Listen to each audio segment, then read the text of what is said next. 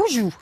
Bonjour à tous. Chez Claire de l'association normande Alfred Rossel qui vous prêche. Dans le pays du cidre, inutile de dire que les bouteilles ont de l'importance. Le mot bouteille vient du latin populaire botella, qui a donné botelle, et le normand bouteille, puis en français bouteille. En anglais, c'est le mot normand qui a donné bottle.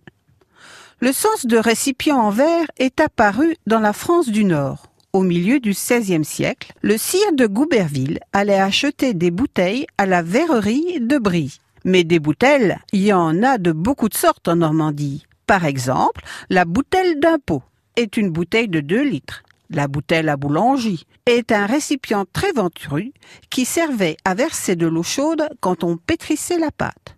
La jacotte est une petite bouteille d'eau de vie et la taupette une petite bouteille d'eau de vie que l'on emmène sur soi, qu'on met dans la pochette. Il y a des bouteilles en verre ou en grès ou en terre. C'est le cas de la demoiselle, bouteille en grès des moissonneurs, ou du canette ou canot, petit pot en terre servant à contenir de l'eau ou du cidre. Nous terminerons avec la chignolée, qui est une bouteille à café arrosée de calvados. On en revient souvent là. Bonjour et à bientôt